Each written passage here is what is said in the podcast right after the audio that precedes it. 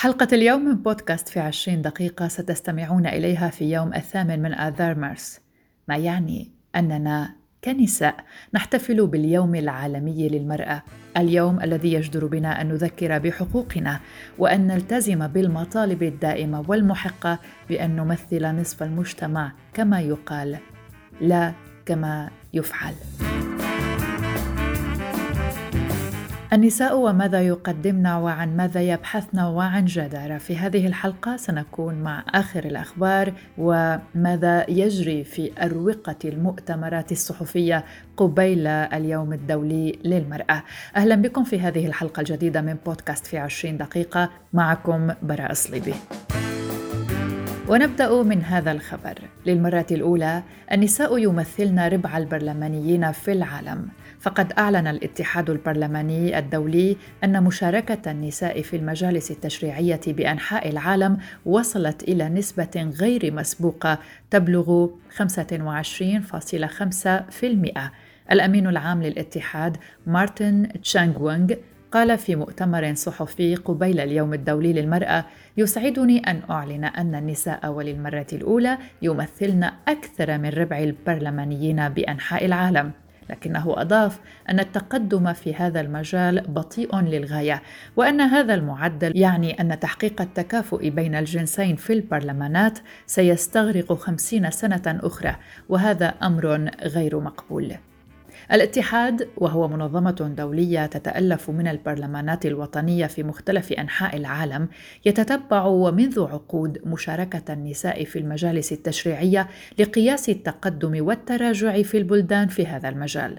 قبل الخوض في أهمية هذه الزيادة، سننتقل معكم للحديث عن شعار حملة جديدة أطلقتها مؤسسة أكتس قسم المرأة العربية اليوم في العاصمة عمان في الثامن من آذار مارس 2021 كإعلان عن انضمامهم إلى Choose the Challenge أو اختر التحدي والتي هي حملة الأمم المتحدة في يوم المرأة.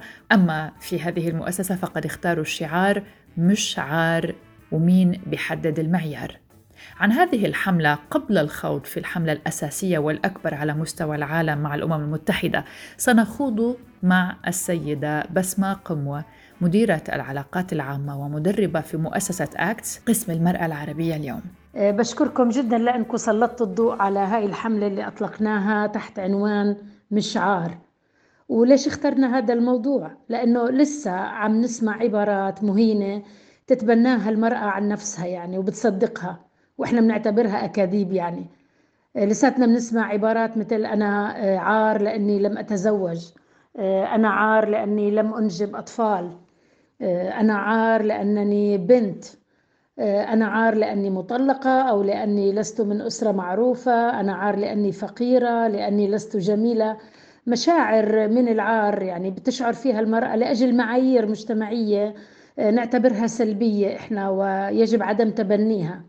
والهدف من هاي الحملة هي أنه نأكد على الهوية الأصلية للمرأة. آه، وحتى المرأة تستطيع تفحص يعني المفاهيم السامة والخاطئة اللي بتتبناها واللي بتصدقها عن نفسها. آه، وخصوصا إنه المرأة يعني زي ما إحنا عارفين هي مستأمنة على تربية أجيال يعني فنضع بين إيديها أجيالنا القادمة ومنحب إنه هي تكون في وضع سليم حتى تسلم أفكار سليمة. بنشجع آه، المستمعين لمتابعة فعاليات الحملة آه، لأنها فعاليات كثيرة يعني. هي على مواقع التواصل الاجتماعي الخاصة بمركزنا اللي هي صفحة المرأة العربية اليوم Arab Women Today. رح تتضمن الحملة هذه من فعالياتها. آه، في عنا جلسات حوارية وتمكينية. رح نستضيف مختصين وناشطين في المجال الاجتماعي والنفسي. أيضا عندنا فيديوهات توعوية وتحفيزية وعملية في مقالات على الموقع العرب وومن توداي أيضا مقالات تعليمية وإرشادية ومنشورات. فهو راح تكون الفعاليات كثيرة. فلم لا أستطيع إنه أدرجها كلها الآن لكن اللي بيزور الصفحة ممكن يطلع على فعاليات هذه الحملة. رح نوفر إحنا مجموعة من المشيرين اللي ممكن يساعدوا في قضايا خاصة. آه، طبعا في الإنبوكس الخاص بالصفحة المسجات الخاصة فبنقدر نقدم دعم ومساندة لأي شخص لأي امرأة طبعا تقدر تتوجه لنا في آه، سؤال معين أو قضية معينة. وكل عام وأنتم بألف خير.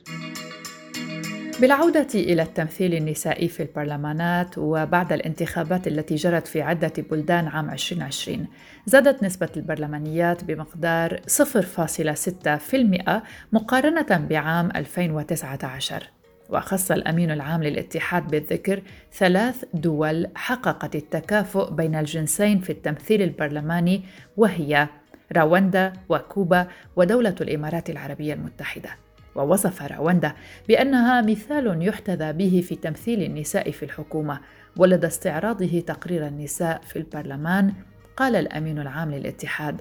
شهدنا أدلة على وجود فرص كبيرة لتعزيز المساواة بين الجنسين في الدول الخارجة من الصراعات التي أتيح لها إعادة تشييد أسس المجتمع والأطر القانونية.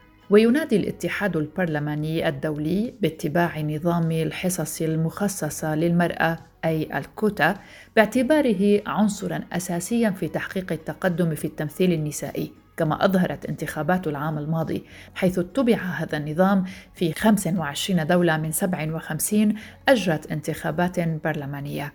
وفيما سجل التقدم في كل مناطق العالم خلال العام الماضي إلا أن منطقة الأمريكيتين حققت أكبر تقدم إذ تمثل النساء ما يصل إلى 34.2% من أعضاء البرلمان وتزيد النسبة في تشيلي وكولومبيا وفي الإكوادور. أما في الدول الإفريقية الواقعة جنوب الصحراء حققت مالي والنيجر مكاسب كبيرة في تمثيل المرأة على الرغم من التحديات الأمنية ويرى الاتحاد البرلماني الدولي أن ذلك يدل على أن دور المرأة في العمليات الانتقالية رئيسي لتمكينهن السياسي وتأتي أقل نسبة للمشاركة البرلمانية للمرأة في الشرق الأوسط وفي شمال أفريقيا إذ تقدر ب 17.8% في المتوسط.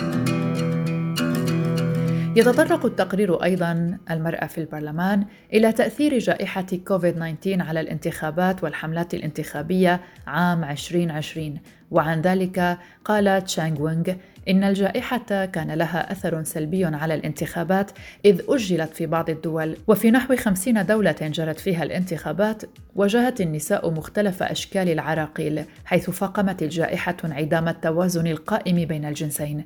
ووفقا للاتحاد البرلماني الدولي أصبح العنف الموجه ضد المرأة على الإنترنت أكثر شيوعا وهدد مشاركة المرأة في الحياة العامة، لكن الاتحاد ذكر أن التحول إلى الممارسات البرلمانية التي تجرى عبر تكنولوجيا التواصل عن بعد قد يكون له أثر إيجابي طويل الأمد على النساء في البرلمانات.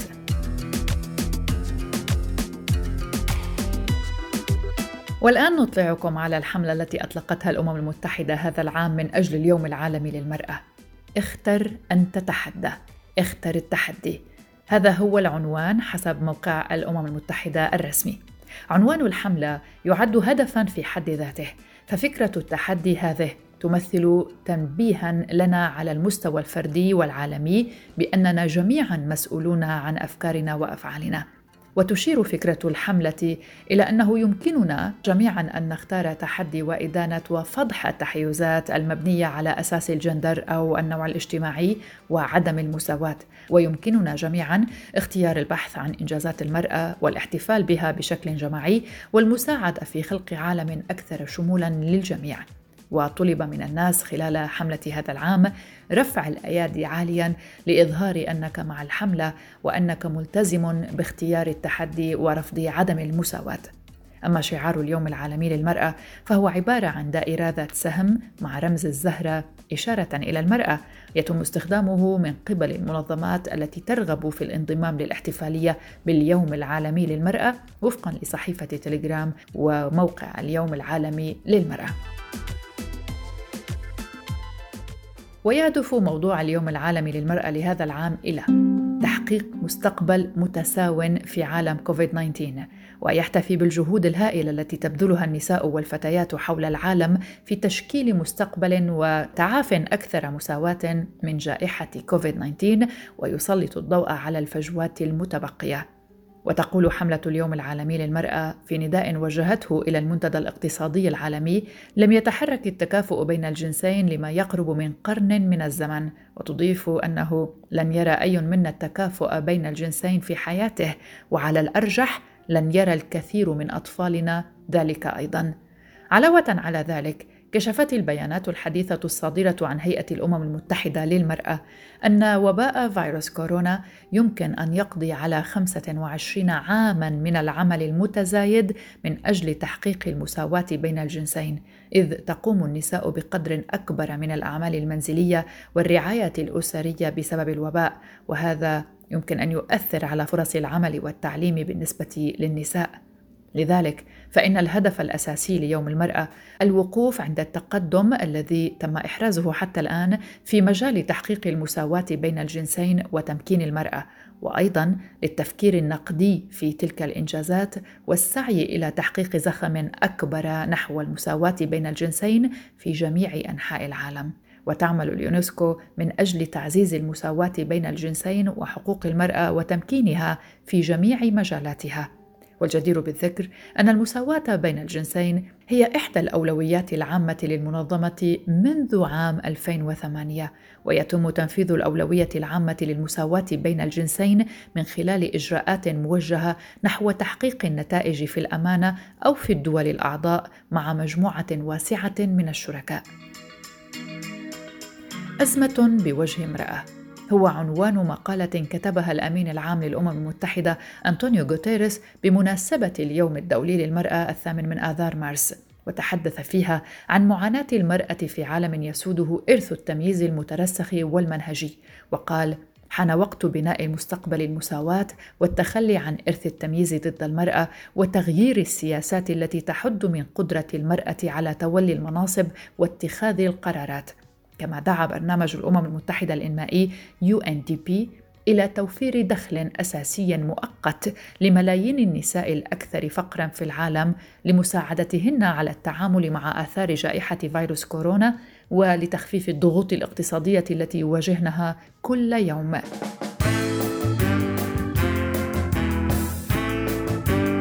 بالعودة إلى حملة مشعار التي تقام في الأردن وضمن هذه الحملة تقام ورشة تدريبية تفاعلية في الرابع عشر من مارس آذار تقدمها المستشارة الإرشادية والمدربة هيلينا صايغ وتديرها الاختصاصية النفسية والتربوية دينا هلسة تحت عنوان كيف تتخلصين من مشاعر العار؟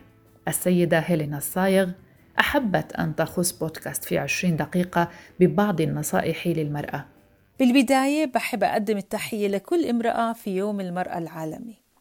من أهم الأشياء اللي بحب أحكيها إنه إحنا علينا نبدأ بنفسنا.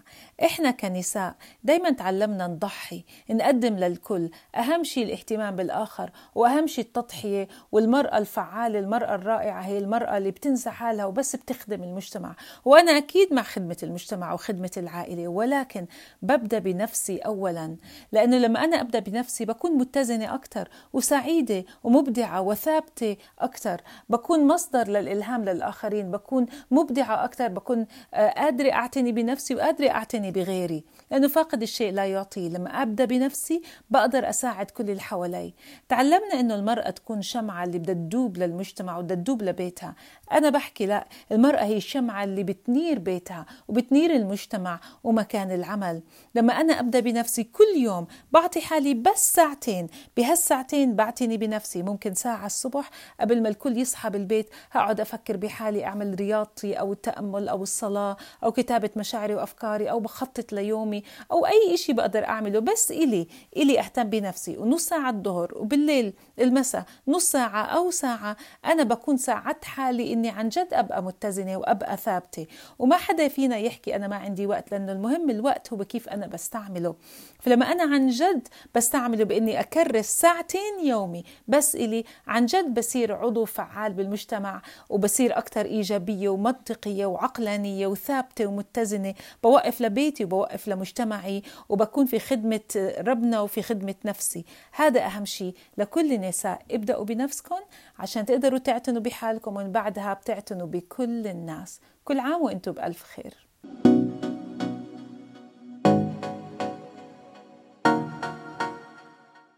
من الأردن إلى العراق وإلى منظمة حقوق المرأة العراقية وهي منظمة مستقلة تهدف لنصرة المرأة العراقية المضطهدة ولديهم عدد من النشاطات ويعمل معهم عدد من العاملين والمتطوعين لخدمة هذا الهدف. عن هذه المنظمة. نستمع إلى مشاركة السيدة تمارا عامر مديرة منظمة حقوق المرأة العراقية. حقوق المرأة العراقية تعد من منصات المعنية بحقوق المرأة العراقية وأخبارها. تم تأسيسها 2011 وتم تسجيلها كمنظمة 2015 وتم تسجيلها كفريق في بغداد 2020 إحنا برنامجنا اليومي هو التوعية اليومية للمرأة بحقوقها وواجباتها تجاه أسرتها. إحنا كمن منظمة حقوق المرأة العراقية آه، وكمنظمات مجتمع مدني طبعا مطالبنا دائما هي في سياق آه، إيجاد آه، حلول للمشاكل العنف الأسري في البلد في مشاكل حقوق الحضانة للطفل في العراق مع الأسف بسبب التهجير وبسبب الحروب وسبب عدم استقلالية واستقرار العراق أصبح عندنا مشاكل اجتماعية جدا كبيرة في البلد. محتاجين دوائر دولة محتاجين مؤسسات تعمل في اتجاه نشأة الفرد العراقي أو الفرد اللي هو مع الأسف أصبح حاليا هو رب الأسرة هو اللي يعنف وهو اللي يظلم في الأسرة. فإحنا كناشطات نسويات وكناشطات إنسانيات هو هذا دورنا هو التوعية هو أنه نبرز مشاكل المجتمع حتى يلتفتوا لها المؤسسات القانونية ومؤسسات الدولة. ونأمل في يوم من الأيام أنه يكون لها حلول صارمة ويكون عندنا دولة قانون تأمن حياة المواطن. مع الأسف بالعراق المرأة درجة ثانية. القانون حتى لو يحميها بس المجتمع الذكوري يسيسه ضدها. فنحن مستمرين بهذا العمل الإنساني. في سبيل تحقيق ولو جزء بسيط من العدالة الاجتماعية. أيضا هناك مشاركة من السيدة سارة جاسم مديرة فرع بغداد منظمة حقوق المرأة العراقية. لنستمع. بالنسبة لنشاطاتنا في العراق إحنا تحديدا كمتطوعات في العراق عملنا كثير من الورش والدورات وقدمنا كثير مساعدات للنساء آه، تمكين أيضا. فتح مشاريع عمل صغيرة بالتعاون مع عدد من الفرق والمنظمات طبعا بدعمهم. والدور أيضا في الدورات والورش هو كانت من ضمنها 16 يوم لمناهضة العنف ضد المرأة اللي قدمنا فيها ورش دفاع عن النفس في عدة أماكن من ضمنها الأمانة العامة لمجلس الوزراء لجنة التحاور اللي كانت سابقا لجنة التعايش السلمي. هذه الورش اللي هي الحد أو مساعدة النساء في الدفاع عن نفسهن أو تخليص نفسهن من التحرش والاغتصاب أو العنف بدقائق قليلة. وعملنا كذلك بفترة كورونا أيضا على الأونلاين وبمناسبة عيد المرأة أيضا عندنا آه، مهرجان على برنامج الزوم. باستضافة عدد من النساء العراقيات آه، اللي لهن بصمات واضحة في المجتمع. إحداهن قصة نجاح لدكتورة أستاذة جامعية في جامعة بغداد كلية العلوم السياسية. كانت تتعرض لسنوات للعنف وكيف تخلصت منه وكيف أكملت دراستها راح تحكيها إن شاء الله. وإحداهم أيضا تعمل كانت هي كتظاهرة ولها دور في ساحات التظاهر وأيضا بعد التظاهرات دخلت آه، على برنامج ارفع لها القبعة أو التحية إلها اللي هو يعتبر أخطر برنامج عندنا هو المخدرات ومكافحتها ومساعدة المدمنين على تجاوزها. وهي التقت أيضا بمدمنين وكيف خلتهم يتجاوزون؟ خلتهم يتجاوزون هذه الأزمة والشخصية الثالثة اللي هي امرأة أيضا آه، تعمل على برنامج العنف الأسري آه، عملت حملة إعلامية لمناهضة العنف وأيضا لتشريع وتفعيل قانون العنف الأسري. راح تتكلم أيضا عن هذه التجربة. ودكتور هاتف آه، مستشار قانوني في مجلس النواب راح يتكلم عن كثير أمور أيضا من ضمنها قانون سبعة وخمسين المختص بحضانة الطفل آه، للأم والمطبات اللي فيه محاولات آه، إسقاطه آه، إسقاط حضانة الطفل عن الأم. هذا البرنامج اللي نعمل عليه حاليا. هذه كانت حلقة من بودكاست في عشرين دقيقة. كنت معكم براء صليبي وشاركتني في الإعداد الزميلة والصديقة يلا فهد مشكورة. شكرا لكم لحسن الاستماع. نتمنى أن نكون قد فدناكم قليلا بما نرجوه نحن النساء في هذا اليوم الذي يحتفى فيه بنا. شكرا لكم. إلى اللقاء.